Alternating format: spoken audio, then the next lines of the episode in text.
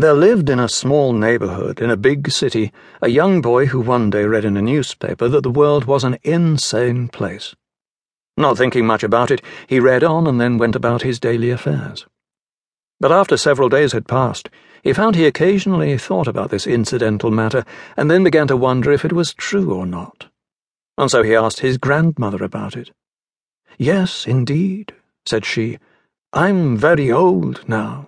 But I've lived through many terrible and insane times, through three wars in which your grandfather and father and elder brother died, and your mother was shot and killed in the street by gangs who snatched her purse, which is why you live now with me. There is crime and trickery and hatred and victims everywhere, much more than earlier in my life.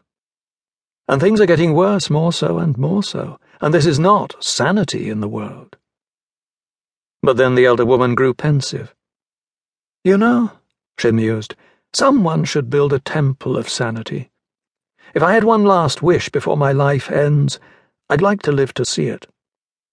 And there the matter seemed to end, and several years passed until the young boy was becoming a young man. But at times he wished he could show his grandmother the temple of sanity before she died, and so as he grew older, he began to wonder what it would look like. One day he asked her, "Gram, what would the Temple of Sanity look like?"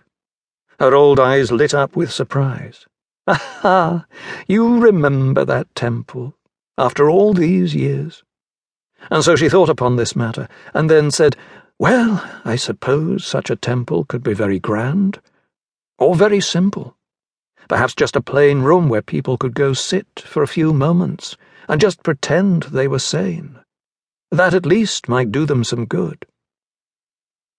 Now, the elder grandmother owned a small store in the small neighborhood in the big city which sold cheap notions and toys and jewelry displayed against cheap velvet of the color purple hue that faded when in too much light.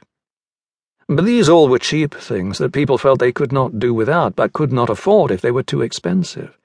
And the small store sold greeting cards too, so that people could send their love and admiration to each other whether they meant it or not. In the back of this store was a small, messy room used for storage and boxes and junk, and the young man, who of course by now did most of the work in the shop, decided to clean it out and make a room where his grandmother could occasionally go sit and pretend she was sane. But when the room was finally cleaned out, it looked very barren and empty, and didn't look like a temple of sanity at all. So the young man painted the walls a pleasant colour, and festooned it with cheap display velvet, of which there was a lot stored here and there, and since the storage room didn't have any windows, the purple hue would not fade away so soon. Finally he found a comfortable soft chair, and placed it in the middle of the temple of sanity. When all of this was accomplished in secrecy, he then brought his aging grandmother there and said, "Well, it's not very grand, but since you said that someone should build a temple of sanity so that you could see it before you die, I've decided to be that someone, and so I've built this temple of sanity for you to sit in whenever you want." The grandmother was very moved by this kindly gesture on her behalf, and so she felt obliged to sit in the temple once in a while and pretend she was sane. After sitting there a few times, she began to think she felt better by doing so, and smiled more. But one day she commented that if there were yet another chair in the temple, she could invite one or two of her remaining friends alive to sit with her so that pretending she was sane should not be so lonely. The young man then found another comfortable chair so that his grandmother could invite others to sit with her, which they came and did, and all laughed and smiled together while pretending to be sane.